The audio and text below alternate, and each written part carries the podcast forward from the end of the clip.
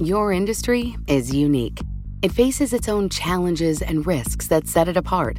That means choosing just any insurance company just won't cut it. At The Hartford, we take pride in knowing the ins and outs of your industry and help provide solutions that suit how you do business. From liability and property insurance to workers' comp and more. At The Hartford, we don't just talk about specialization, we live it. Learn how The Hartford can help your business at thehartford.com. You know success when you see it, or you think you do. The people in the spotlight. But what about those small business masterminds who succeed at making their money work harder? They do that by having a business bank account with QuickBooks Money, which now earns 5% annual percentage yield. Making your money work as hard as you do? That's how you business differently. Learn more about QuickBooks Money at quickbooks.com slash 5APY. Banking services provided by Green Dot Bank, member FDIC. Only funds and envelopes earn APY. APY can change at any time.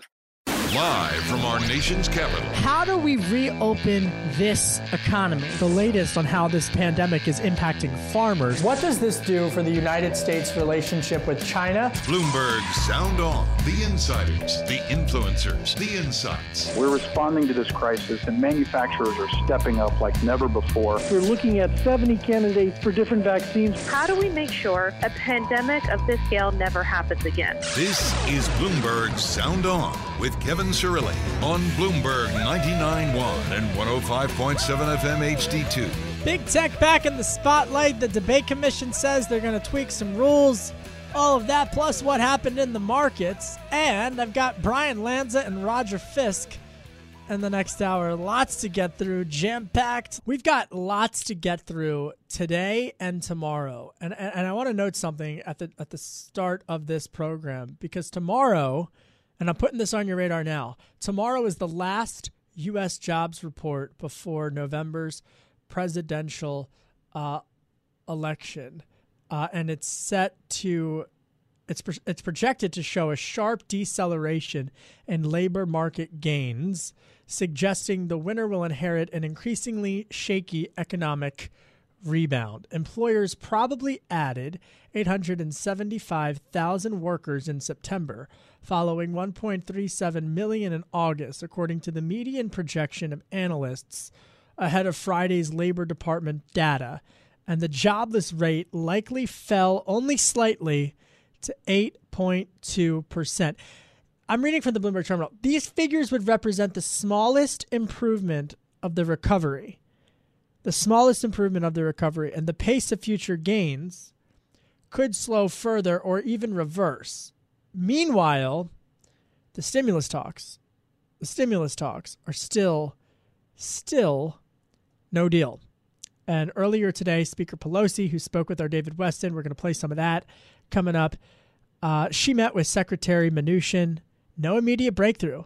No immediate breakthrough on a deal for the new pandemic relief package. The House is going to vote on a Democrat only plan, but it's it's little to no to no avail. So we're going to dive into that. That sets the backdrop to this dizzying day in Washington D.C. Meanwhile, we're going to start though with the House Antitrust Committee because they held a hearing today and they're expected to release a report with recommendations that will take aim at the power of big tech. And this could lead to the overhaul of antitrust laws. So earlier today, I just got back actually, stepped back into the Bureau. I was on Capitol Hill and I caught up with Congressman Ken Buck. He's a Republican from Colorado. And I asked him about big tech. I also asked him about the stimulus talks because these are the two driving market forces and the volatility, not to speak of uh, coming from politics. But he's a member of the subcommittee uh, on the antitrust on the antitrust issue, and I tried to find out what happened at the hearing and when the report's going to be released on big tech. Take a listen. So the uh, antitrust subcommittee will be issuing a report uh, next week. Um, it may be bipartisan, it may not be. We haven't had a chance to read the report at this point. Um, I think what we learned today was that the experts, the, the professors, the former regulators, the people who really study this area see a problem with high tech and the anti-competitive behavior of at least five of the platforms in high tech. Uh, we also learned that uh, while most uh, return on capital for most industries has stayed pretty uh, stagnant for the last 50, 60 years, uh, big pharma and high tech have really exploded. And we've got to make sure that we keep high tech uh, competitive so that smaller, innovative companies can compete. There's been so many conversations just about freedom of speech as well as just how big these tech companies are and what how they're able to, to navigate Section 230, for example. Where does that fall into this, especially as you get ready to release your report? So I think there, there are uh, issues that are uh, more uh, talked about on the left and more talked about on the right. And bias and the uh, regulation of speech on uh, these platforms is certainly talked about a lot by conservatives because they feel like they are being discriminated. I should say we feel like we are being discriminated against. Um, on the left, they talk about uh, the size of these companies and the danger of mm-hmm. having companies that are that are that big. Um, my view is that if we do the right thing with reducing the the anti-competitive behavior of these companies, we will see an impact on free speech. We have a lot of different sources of TV and a newspaper for our information. We don't complain about bias in those areas because we know when we look at one or the other, we're going to get a, a different viewpoint. It's when one one platform controls and there's no other platform that can give a different viewpoint that we really have a problem. Are subpoenas going to be necessary? Um, I think the, the, the investigation side uh, at this point is over because we're dealing with a new Congress starting January 3rd. And mm-hmm. so what we're going to see are probably some uh, legislative proposals that, that will be made in, in the uh, November, December timeframe. And then really in, uh, in January 3rd, the results of this investigation will move forward depending on who controls the White House, who controls the Senate, who controls the U.S. House. You know, you look at some of the, within the big tech industry, you've got Spotify and other companies engaging in, in uh, an alliance, for lack of a better term, in terms of going after some of these big tech, tech companies on their on their app platforms and, and just where apps are placed. I mean, how do how do you navigate the quickly evolving world of technology and keep pace with it. And this is something that conservatives have been talking about for forever. And keep pace with that evolving world and also make sure that it's fair for small business and entrepreneurs to create more and new. Yeah, I think what's uh, really essential is to understand the separation of, of powers in our government. The Congress's role is to make sure that the executive branch has the resources they need to move forward and that the laws are applicable to the current economy. If we do those two things, that's our job. We can't say that this company should be broken up or that the result, the remedy, should be uh, this particular remedy for this situation. I want to switch gears now just to, to go geopolitical for a second. It's one thing to look at the domestic big tech companies, it's entirely different to look at China's big tech companies and the infiltration that they have and penetration that they're having, not just in the U.S. marketplace, but also in Europe as well as other, uh, as well as all around the world. What does the U.S. need to be doing to make sure that our own intellectual property is protected from the Communist Party of China? Well, I think we need to do two things. One, um, regardless who, who the president is, we need to make sure that if China bars U.S. companies from entering its marketplace, like Google, like Amazon, like some other uh, high tech companies, we need to make sure we take reciprocal action and that, that China doesn't have a free pass with TikTok or other uh, apps in this country uh, when they're barring us. So the first thing is fair trade policy. The second thing is we need to do a lot better job, and the world needs to do a lot better job of protecting intellectual property from China. They have been predators, they have cheated in the marketplace, and we need to get a consensus around the world that China has to come into the free and fair trade uh, areas and not allow them to continue to cheat. It's a fascinating debate. Finally, Speaker Pelosi, Secretary Mnuchin, are we going to get to some type of fiscal stimulus before the election?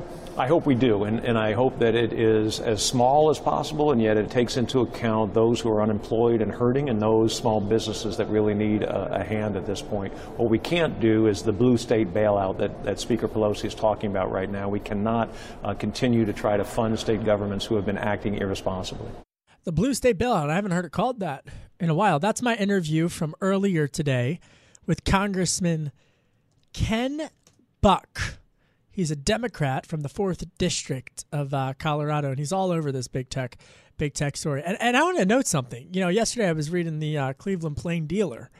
I was in Cleveland in the hotel lobby and reading the paper, and big tech was was localized there as a, as a big story. Local governments about Facebook funding some poll workers and this whole initiative that the that the big tech industry has in terms of uh, in terms of doing that uh, of funding sort of some some of these uh, localized issues. So a fascinating, fascinating conversation with Congressman Ken Buck, uh, who is Colorado's 4th Congressional District. All right, let's keep talking about the stimulus because earlier today, my colleague David Westin spoke with Speaker of the House Nancy Pelosi about whether or not they're going to reach an agreement. Take a listen to what she told him.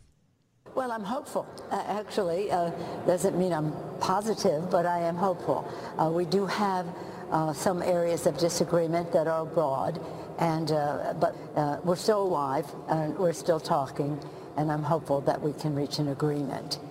And so, meanwhile, all of this comes as she also went on to talk about just how the coronavirus testing is also wrapped in to these negotiations. The more testing being an issue as a part of these negotiations. Take a listen to what she said about that.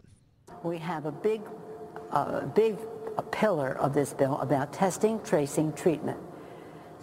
Mask wearing, space, sanitation, all of that is very specific in the language, and that's why it's not just the money, it's the language as well to make sure this gets done, because it is the way to crush the virus so that we can open our economy more broadly and our schools more, both more safely.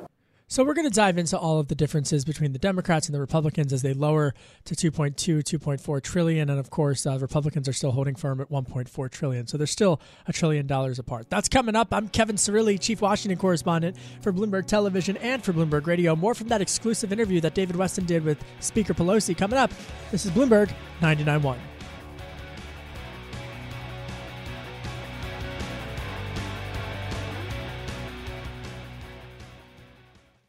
Your industry is unique. It faces its own challenges and risks that set it apart. That means choosing just any insurance company just won't cut it. You need a company with extensive experience in specialized insurance. At The Hartford, we take pride in knowing the ins and outs of your industry and helping provide coverage that suits your needs. The Hartford offers insurance solutions that help mid to large sized businesses like yours effectively manage risk from liability and property insurance to workers' comp and more. With extensive experience in underwriting, risk engineering services, and claims, The Hartford goes beyond the expected to deliver innovative, customizable solutions and service that your industry, that your business demands.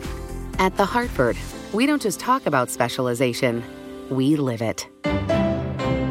Learn how The Hartford can help your business at thehartford.com. You're listening to Bloomberg Sound On with Kevin Cirilli on Bloomberg 99.1 and 105.7 FM HD2. My name is Kevin Cirilli. I'm the chief Washington correspondent for uh, Bloomberg Television and for Bloomberg Radio. I was telling our, our, our sound technician maestro, maestro, Reggie, I said, I said, Reggie, now I want a burger. We were always talking about what we were going to have for dinner. I said, Reggie, I want a double cheeseburger with bacon. And I think Reggie told me he's going to do that with fries, and I'm, I'm going to dip them in ice cream because nothing. There's no. There's no bad day. There's one thing I've learned, being a Washington correspondent. There is no news cycle too rough or too hard that French fries dipped in ice cream can't cure. I'm telling you, it is the best thing in the world. Nothing. You're having a bad day. Get yourself some fries dip it in ice cream, and keep going, Kev. One foot in front of the other. All right, now let's check in on the markets. U.S. stocks advanced, led by gains in the biggest technology companies, as investors weighed the chances Democratic lawmakers and the White House will reach a deal for a fiscal stimulus package. Oil tumbled on concern the market may be oversupplied. The NASDAQ 100 reached the highest in almost a month as Amazon.com, Microsoft, and Tesla rose. The S&P 500 index advance was limited by declines in energy producers. Joining us now to help us navigate through what happened in the markets today, Lindsay Piegza. She is chief economist at Stifel Nicolaus. Uh, Lindsay, did I say all that right? You did. You did. Good job right. on that one. Thank you, Lindsay. I, I, I appreciate that. What happened in the markets today, Lindsay? Well, you know, I think the market is pretty optimistic that we are going to see a fifth round aid package eventually trickle down the pipeline. Now, we know negotiations have been going on for quite some time, but there's ample political pressure now on both sides with the November election just 35 days away. Neither side wants to be seen as the one uh, putting up a barrier to providing additional funding to families and businesses that need aid to really bridge the gap that continues to uh, pose hardship for putting food on the table and covering expenses. So I think the market is relatively optimistic that we will see additional aid uh, in, in the near term. You know, and it's really remarkable because I'm up there on Capitol Hill, right? I spoke to Ken Buck, Congressman Ken Buck, earlier today. I spoke to Jim Jordan when I was out in Cleveland. Conor Lamb. I saw, uh, you know, I, I, speak I speak to these people, and and they actually do agree on the baseline. They agree, Lindsay, on the on the baseline of providing some targeted relief. It's it's all of these other issues that get in the way, and so the the, the strategy that Senate Majority Leader Mitch McConnell is saying is, okay, eventually you're going to take what we all agree on, and, and that and that you're going to do that. And the strategy that Speaker Pelosi outlined to our David Westin today in that interview was, well, no, we can get more. And it just is, it's really remarkable to watch these two masterful politicians uh, have their their ideologies on on such a collision course. But it all comes down to the data. And tomorrow we're getting incredibly important an incredibly important jobs report and this is the last jobs report before the election, and it's it's set to show a very slowing recovery. Give us a preview, Lindsay, of tomorrow's jobs report. Well, I think the September jobs report is going to show that the U.S. labor market continues to improve in terms of positive job creation. We're looking for roughly somewhere around 870,000 new jobs. But since the pandemic, we've actually recaptured or reclaimed uh, roughly 11 million jobs. So that is a sizable step in the right direction. On the other hand, what we see is that even with the progress made, a number of Americans now put back to work at this point, there remains considerable ground yet to recapture before we can talk about returning to solid labor market conditions, particularly as monthly hiring momentum slows. So if we do see a gain of about 870,000, well, that's down from roughly 1.4 million the previous month. Right. So we are seeing that second derivative decline or a slower pace of po- uh, positive hiring. So that's uh, that's so interesting because I mean, especially in terms of the expectations game, and and every city in America is trying to figure out, you know, what does this mean? You look at New York and the data that they've got, you know, an uptick uh, in, in New York and New York City, and they're and they're opening restaurants. They're all up on edge on that you know, I, I, Governor Hogan of Maryland, a Republican, Governor Larry Hogan, uh, he he uh, said that there was no new cases today, so they, they had some positive news in terms of Maryland. But everyone, it's like a patchwork of data on the virus front, and then economists like you are have to piece this all together. So, how has the anxiety and the uncertainty around this the potential of a second wave? How has that impacted mar- uh, market re- reaction and, more importantly, job creation? Oh, it's huge because what we see is that uh, many businesses were optimistic that they would be able to bridge the gap within a couple of months. But the timeline for the pandemic has been extended so precipitously that many businesses are fearful that they will be forced to close their doors for good as we look out to the end of the year. In fact, there's a great report that shows 23% of small businesses have already closed their doors, at least temporarily, but nearly two thirds are worried or are at risk of permanent closure by year end. So this suggests that there could be another round of layoffs coming as we look out into the future. Yes, again, we have taken steps in the right direction, putting people back to work. But if businesses aren't able to remain open, if we see more restaurants, if we see more retailers, more bars and nightclubs close, that means that they're not employing Americans. And that's going to put downward pressure on that jobless number and make it uh, more difficult for Americans to get a boost of income and, again, cover expenses, put food on, on the family table. All right, so I was on the Bloomberg terminal before I came on the show, and um, I, I, love this. It's called the Misery Index. It's calculated using the official U3 unemployment rate and the year over year change in the headline CPI. So the change in the index is based on the six month rolling average through the month preceding the election, October, compared with year earlier levels. Okay, ready for this? A record high reading for the Misery Index suggests economic factors will not be working in President Trump's favor at the November election. Now, the biggest unknown here, folks, is that there's a pandemic. Excluding Democratic nominee Jimmy Carter's win in 1976 and accounting for World War II hero Dwight Eisenhower's popularity in 1952 and 1956, the Misery Index has got it wrong only twice. Bill Clinton uh, win in 1992 and George W. Bush. So it's it's it's been wrong, but the misery signal was weak. But you look at the data, the market is now baking in. Lindsay, I'm not going to ask you to pick a pick a president. I, I that's not your job. But I will. I, I, will, that. I will because no, I get it. But I will ask you: Is the market? They're baked in that this is going to be not election day, but election month. Well, and that that is something that we have to consider. We we are anticipating some sort of a contested election of, of result, which will cause ample volatility in the market. But as far as the misery index, I, I think that it's very important to how the president spins the current data. Yes, because we don't have the counterfactual. We don't know what shape the economy would be in if he hadn't take this, taken the steps that he has. If states haven't uh, hadn't taken the steps that they have. So we could have seen a 50, 60 uh, percent drop in GDP as opposed to a 30 percent drop in Q2. Exactly. So I do think that politicians are going to take that data. They're going to spin it. They're they're very clever, See, and they're going to pander to their constituents. And the thing that's that the biggest unknown, and this is why, and I say this respectful to economists like Lindsay, because you know I'm not. I, you know, listen, I, I respect the the data, the numbers, I get it, the graphs, the charts, up and down, but we've never had a pandemic in 100 years. So you know, it's almost like it's difficult to to to use the typical analysis for politics because we've never been here before. All right, Lindsay Piegza, I really appreciate your time. Excellent analysis on helping us navigate through what happened in the markets today. She's the chief economist at Stifel Nicolaus.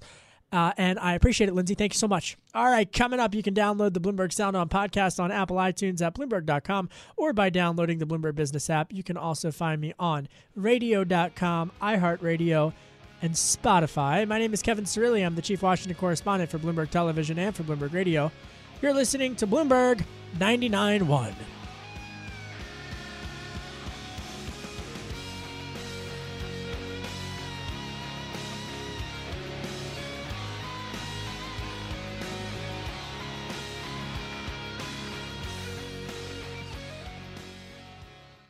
Your industry is unique. It faces its own challenges and risks that set it apart. That means choosing just any insurance company just won't cut it. You need a company with extensive experience in specialized insurance. At The Hartford, we take pride in knowing the ins and outs of your industry and helping provide coverage that suits your needs. The Hartford offers insurance solutions that help mid to large sized businesses like yours effectively manage risk, from liability and property insurance to workers' comp and more. With extensive experience in underwriting, risk engineering services, and claims, The Hartford goes beyond the expected to deliver innovative, customizable solutions and service that your industry, that your business demands.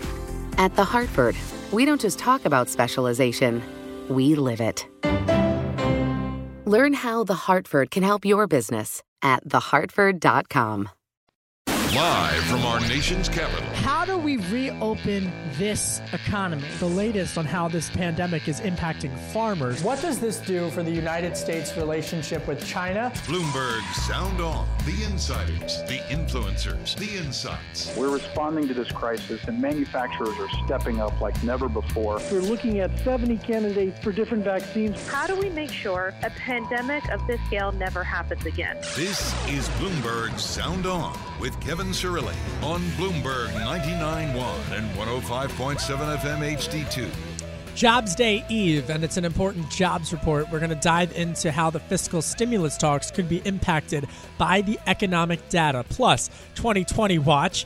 Now, both sides are trying to talk about the economy, but the fallout from that brutal debate in Cleveland still casting a large shadow over the election. And Congressman Steve Chabot calls us from Indiana.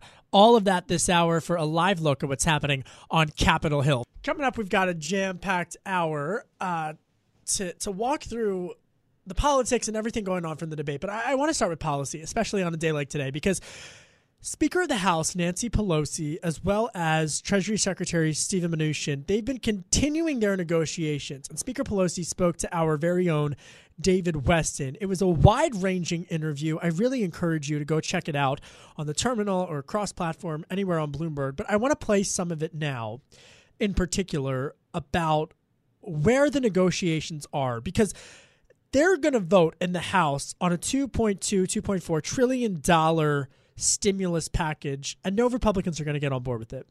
Now, Leader McConnell is pushing for a 1.4 max trillion dollar plan, and they agree on 1.4 trillion dollars, which, mind you, is no small feat to have Republicans and Democrats agree with a trillion plus dollars.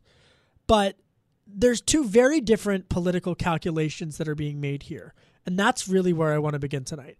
Leader McConnell is saying we agree on 1.4 trillion dollars. So let's just get that done and let's make it targeted and approach to, to, to the various communities.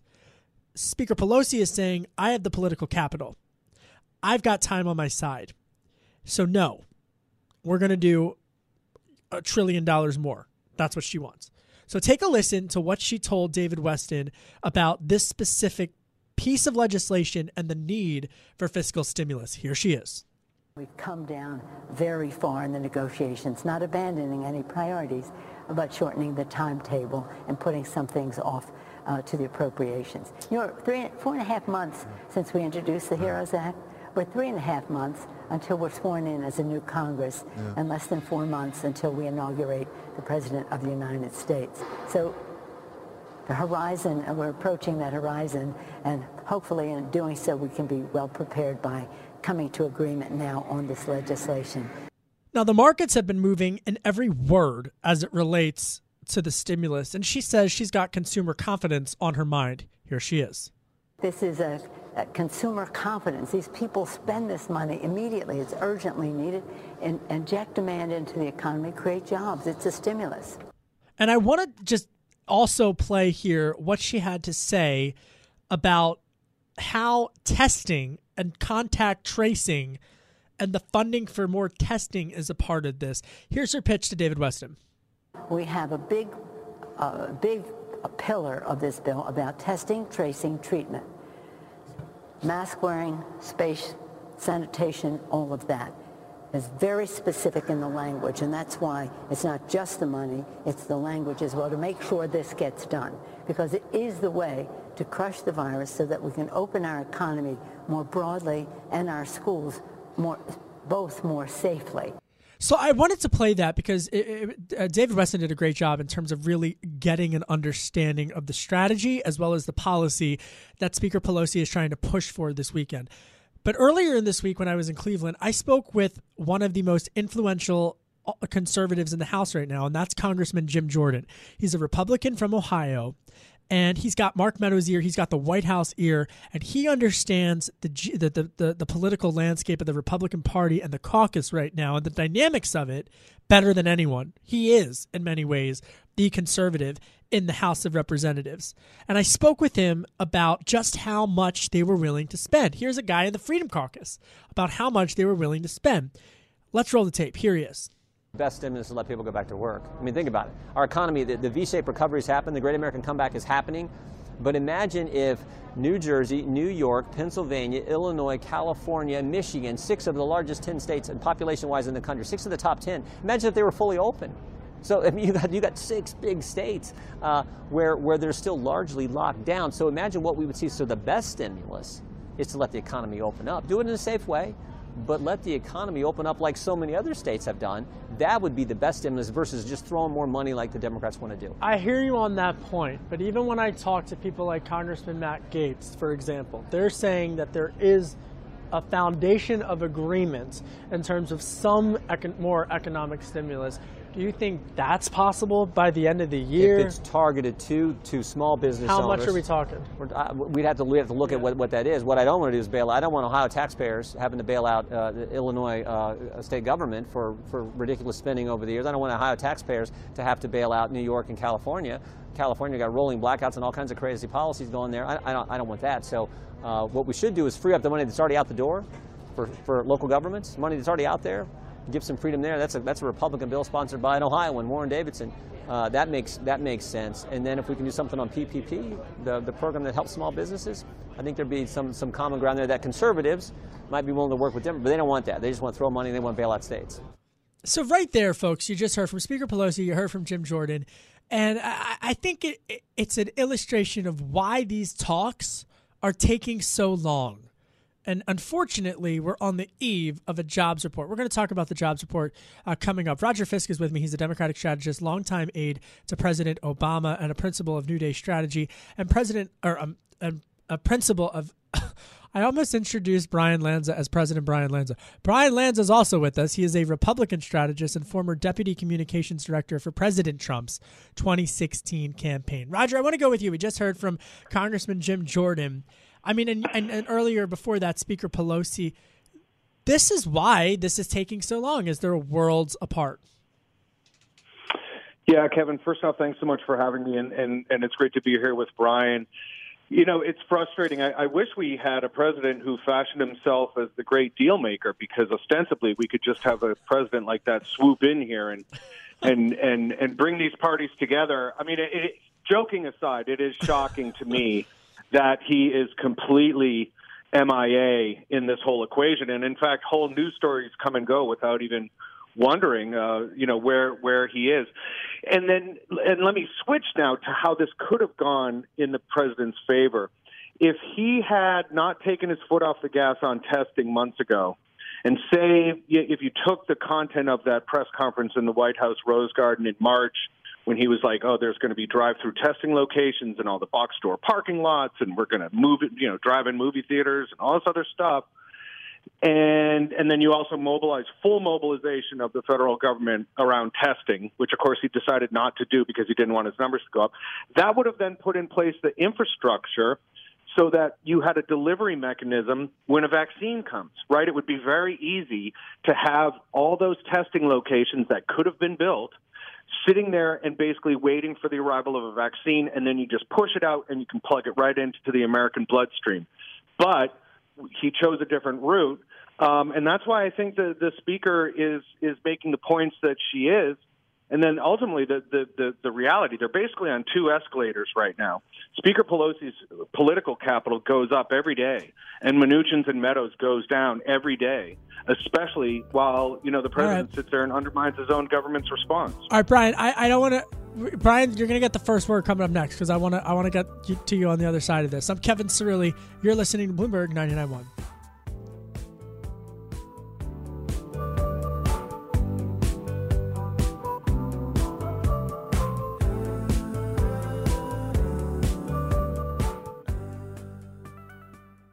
Your industry is unique. It faces its own challenges and risks that set it apart. That means choosing just any insurance company just won't cut it. You need a company with extensive experience in specialized insurance. At The Hartford, we take pride in knowing the ins and outs of your industry and helping provide coverage that suits your needs. The Hartford offers insurance solutions that help mid to large sized businesses like yours effectively manage risk from liability and property insurance to workers' comp and more. With extensive experience in underwriting, risk engineering services, and claims, The Hartford goes beyond the expected to deliver innovative, customizable solutions and service that your industry, that your business demands. At The Hartford, we don't just talk about specialization, we live it. Learn how The Hartford can help your business at thehartford.com.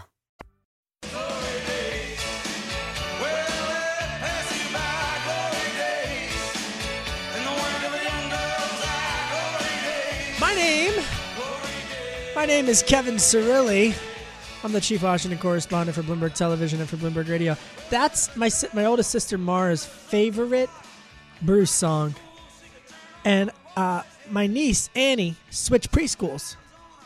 And today was her first day at a new preschool, and uh, apparently she was, you know, talking to everybody. It was like the she fit right in. just drop. She's talking to everybody. I said she must take after me. She'll talk to anybody.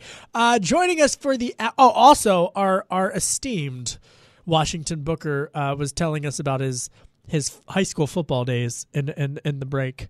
Matthew Shirley was a tackler, and he was wearing his high school his high school jersey. So that's for you, Matt.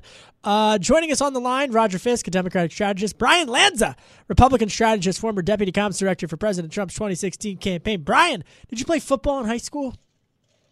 yeah, oddly enough, I did. I was an outside linebacker. An outside linebacker. I was a soccer player. You know, I should challenge soc- I should cha- challenge Jonathan Ferro to a soccer match, or as he calls it, football. But uh, you know, anyway. All right, Bryan.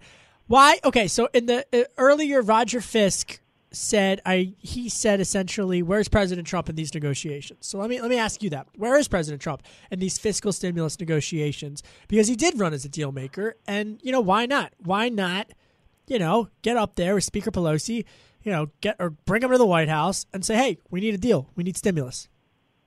Listen, I think he's being strategic, and that's what all negotiators do. I mean, they have, you know, not that Mnuchin is an underlining, but they have an underlining sort of handle the details, uh, and when we're close, uh, they come in and, and close the finish line. And I think that's what's going to happen here. I mean, you know, Trez, listen, I think if you're negotiating, the last thing you want to do is President put President Trump in a room when you're trying to get billions of dollars from more state government. I mean, that is the number one priority of the Democrats. I mean, they want to fund the failures of California, they want to fund the failures of New York, and they want to push that tax burden onto the rest of us.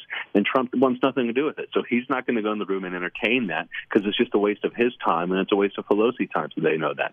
So I think he's being smart by handing it off to Mnuchin, let them uh, work well, let them work well together to get it done, and he'll come in when it's time to close. But so, I just don't and, think we're there. And all of this comes, and I get it. You know, I, I'm talking to a Republican, I'm talking to a Democrat. I get, I get the divide, and you know, and I respect both of you because we talk so much about policy and and and the econo- the economics of all this. But all of this comes as tomorrow we're going to get the last jobs report before the election, and the uh, employers probably, if you look at the terminal, probably added 875,000 workers in September, following 1.37 million in August, according to the median projection of analysts ahead of Friday's Labor Department data. The jobless rate likely fell only slightly to 8.2%. You know, we were speaking about this in the last half hour, Bryan, and then Roger, I want to get you to weigh in on this. But Bryan, I mean, if you look at, I don't think you can look and compare this upcoming election from an economic standpoint with the economic indicators like the misery index, for example, based upon when you've got the pandemic in the back in the background because you can't look at 8.2% unemployment and say, okay, well, it's a, it's, it's a super high unemployment number because of the backdrop of the pandemic. But here we are. And so, you know, when, if you look at polls, the president's still polling above uh, Biden on, on the economy, but the conversation on the trail has not been about the economy, Bryan. Yeah, and listen, that's the challenge they have. I mean, elections are about tomorrow; they're about the future, and every person sitting in their home today is worried about their future. They're wondering what it's going to take to get to the economy of 2020, or January 2020, and February of 2020. And I think that's the case that President Trump and his t- campaign team have to make. They have to say, "Listen, guys, listen, America. In the last four months, my administration created 10.4 million jobs." Four months, you know, as a response to this crisis. The entire eight years of Obama administration, they only created 8.4. So who do you trust that's going to restore your job while you're sitting at home wondering what the future looks like? The one who created this great economy and, and that was the envy of the world and the envy of world economic history in January of 2020, or Joe Biden and his team, which which resulted in the slowest economic recovery from a great recession ever. And then I'd add the final point. we were talking about a Great Depression in in May of this year. We were talking about it. Every you know news stories were there. Bloomberg was writing about it. We're far from that Great Depression. That is not an accident. That is a result of the of the President Trump's policies and leaderships on these issues. And so it's not that we're here on accident. 8.4 is still high, but it's not the 20 percent that everybody was predicting. And so it's a 12 point difference, and that 12 point difference is a response is is a direct responsibility of uh, President Trump's leadership and guidance on the economy. Go ahead, Roger. Well, you know, that's it's it's that's a long list. First off, you know, in the last two years of the Obama administration, 4.4 million jobs were created. In the first two years of the Trump administration, 4.1 million jobs were created. So, President last this four whole, months, 10.4 million this jobs. whole mantra, this whole mantra of the greatest economy in the history of the galaxy and stuff like that is just ludicrous. And a, a four-year-old can prove it wrong on Google in, in about 30 seconds. Um, the, the, the vexing question um, that that Bryan does not put in his um, laundry list is why the president couldn't have shared with the American people in February what he shared with Bob Woodward. Like uh, for me, a lot of this stuff, you know, politics and campaigns and stuff, all gets down to really simple stuff. And if he had just been straight and transparent with the people, but I want to about try to that this is an airborne pathogen and that children, you know, might have the carrying capacity and things like But I that, wanna- we yeah. would be in, in a much much different situation. My last point, very quickly, is to say that he's going out and creating jobs right now when people are just clawing their way back to the surface. I think is playing very fast and loose with But one I think- vocabulary. I think, uh, but I want to keep this focus in the sense, and I and I, it's hard to do in this climate. Lord, if I know how hard this is, especially to talk to to want to do a policy show in the middle of all of this this noise. But let me ask you this: Is Joe Biden is he say, stating clearly what he would do in the first 100 days as it relates to getting the economy. And don't don't answer with a comparison to the other guy or to the president. And I, i'm saying that respect like to, to the opponent of whatever because i i, I want to know truthfully what a biden administration would would look like in terms of energy policy. I don't know. And, and uh, what balance he would strike on fracking and, and new energy in terms of uh, small infrastructure spending. I i don't know and that's what I think I want to dive into. That's what we are going to dive into uh, coming up. And both sides, both sides. I'm Kevin Cirilli, Chief Washington correspondent for Bloomberg Television and for Bloomberg Radio. You're listening to Bloomberg 99.1.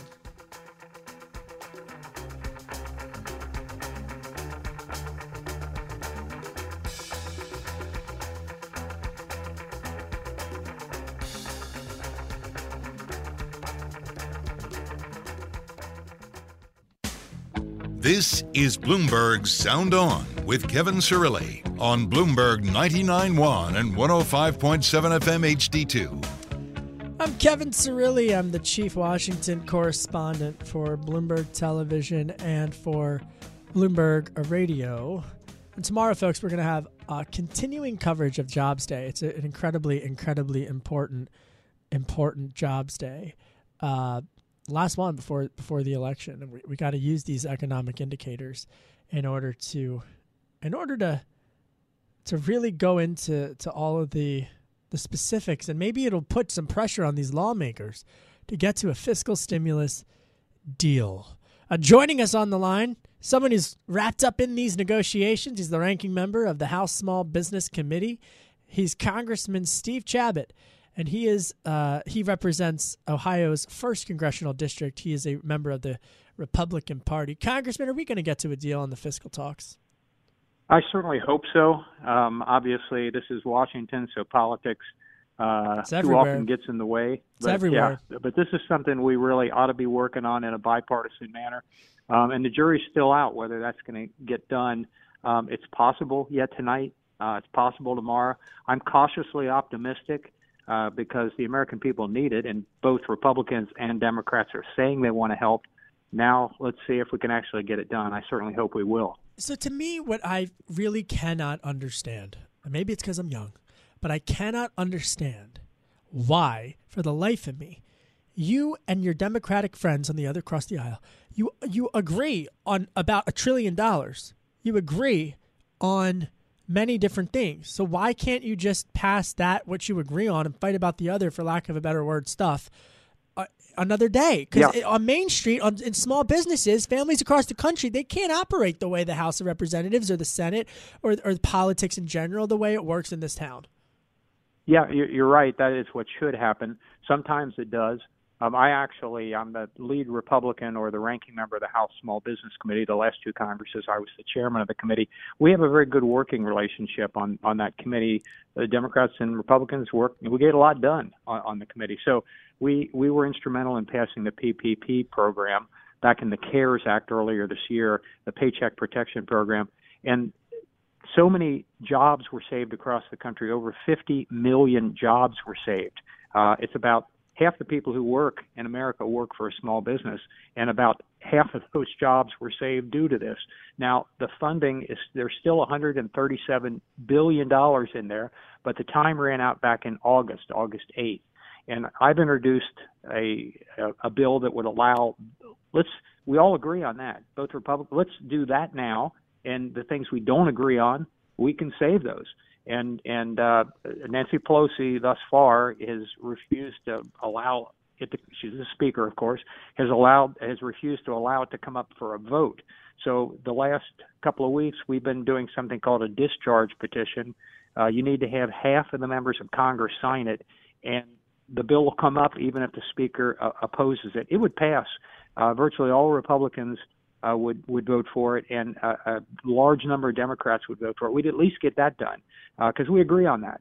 Um, but we, we're not there yet, even on that, because we're still trying to collect the signatures. But I would like to see an overall bill done that would help people in direct payments again, uh, that would do something for, for those that are still unemployed, uh, to do something more testing. So there's a. I'd like to see a bigger bill, but if we can't get there, like like you said, Kevin, let's at least pass what we agree on. So, I mean, Steve Chabot's with us. He is a Republican from Ohio, and uh, uh, you know, I want to talk about. I want to switch gears actually, uh, and talk about just a geopolitical competition because it's not just small businesses on Main Street that are having to claw their way out of, of this this economy and, and the jobs day numbers coming tomorrow and 8.2 likely unemployment, 8.2 percent unemployment. I mean, there are reopenings and the pace of reopenings and the pace of, of, of the data on the coronavirus impacting all around the country. And, and, and you look at China, and you, of course, are a member of the House Committee on Foreign Affairs. We're in a direct competition right now for our goods being provided all over the world. And so I know that, that a group of, of House members just released a, a strategy, a Republican House members released a strategy on how to deal with China uh, yesterday. But mm-hmm. when you look at your, uh, uh, you look at the competition, not just from an economic standpoint, but on national security as well with China. I mean, this is this isn't a problem down the road. This is a problem right now. Oh, it absolutely is. Yeah, uh, they are. If you look down the road, yeah, it's for the next hundred years they're going to be our principal rival. Uh, but they're there now. Um, jobs have been going over there for such a long time, um, and basically what we've allowed to happen. You know, we're we have free trade more or less since you know the uh, the uh, Clinton administration through the Bush administration. This president has felt a little differently, and he's more in favor of tariffs, et, et cetera. But basically, what we've allowed is China to get their products into our country uh, on the shelves. Just look at Walmart. I mean, if you pick something up, you look under it, there's a pretty darn good chance it's going to say made in China underneath it. We make it very easy for them uh, to sell their products here but our businesses, our companies have a hard time getting into China. And if they want to locate there, they have to partner up uh, with a Chinese entity, and oftentimes they have some connection to the Chinese Communist Party. So we've got to be a lot smarter in our trade deals, and, and the president has been very outspoken on that. He's made some progress, um, but we've got a, a long way to go with respect to China. And they've been eating our lunch in a whole range of areas for far too long. They're stealing our intellectual uh, property. You know, we're quite good. Our, our tech companies are good at, at making uh, complex and and it, things that they can't even necessarily make over there. But what happens is they go over, they reverse engineer this stuff, and they end up uh, stealing our copyrights and making the product over there cheaper because labor costs are cheaper, and then selling them back here in the United States. So that's the kind of thing we have to be a lot smarter about uh, to bring those jobs back to this country. Congressman Steve Chabot's on the line. He is a Republican representing Ohio's first congressional uh, district. Uh, he, uh, which uh, is, is, near Cincinnati. I, I was just in Ohio, Congressman, uh, for the for that debate. Did you hear about the debate? uh, I did hear something about a debate. I guess they called it a debate. I'm not sure if it oh was my, one. Did you watch it? Be oh, honest. Man. I did. I watched it from beginning to end, and uh, you, you know, suffered I, like the rest of us, right? I'm telling you, my my mom taught me not to be rude and not to interrupt. she also told me not to call names, um, and there was a lot of name calling and a lot of rudeness, and, and it was on both sides. Um, and it's unfortunate because I think there's so many issues uh, and there are real disagreements with the, with both candidates. They don't agree with each other on most policies.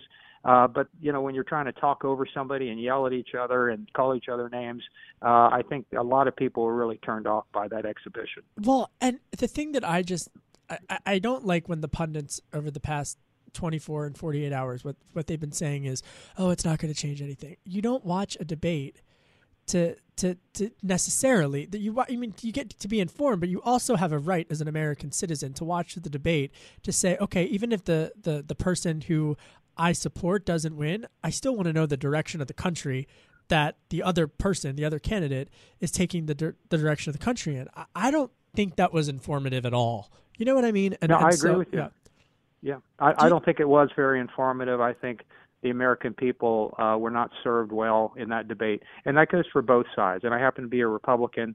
Um, I, I objected to the behavior of, of both candidates. There was more rudeness on one side, there was more name calling on the other side. I hope that in the next couple of debates, assuming they actually happen, uh, that there's a lot more respect not only for each other but for the American people who have to watch this thing. Well, and honestly, Congressman Steve Chabot, who's on the line, he's a Republican representing Ohio's first congressional district. Uh, honestly, it, it it was it was so toxic I, I don't even know how you would even change the rules. You know, I, I, I personally think Chris Wallace did a great job. I think he did all that he could have done in that situation. I'm, I'm definitely not one to weigh in on critiquing, you know, the, the media. It's, I think there's enough millennial reporters out there who do who do that. But it was it was absolutely just you know hopefully something needs to be done uh, to to to allow people to be informed because people have a right to be informed. Are you a Bengals fan? Oh, absolutely. Yes, indeed. I, I wish their record was You're a on the little wrong bit better. show. They could be. They could be tied. three and zero, uh, and they're zero and three. So, That was the me, worst they, they, football they game. tied the last one. I know against my Philadelphia Eagles. They should have benched Wentz. You know, I mean, it was it was absolutely deplorable. I thought it was the worst part of my week, and then I get to Cleveland and I go through that debate. All right, Congressman Steve Chabot, I really appreciate your time coming on, but listen, I don't like the Bengals. I Congressman, I don't like the Bengals, and and after that terrible game. If you can even, you can't call it a debate. You can't call that a football game. Congressman Steve Chabot, Republican congressman representing Ohio's first district, uh, and uh, he represents a bunch of Cincinnati Bengals fans, I guess. I'm Kevin Cirilli. what a week. You're listening to Bloomberg 99.1.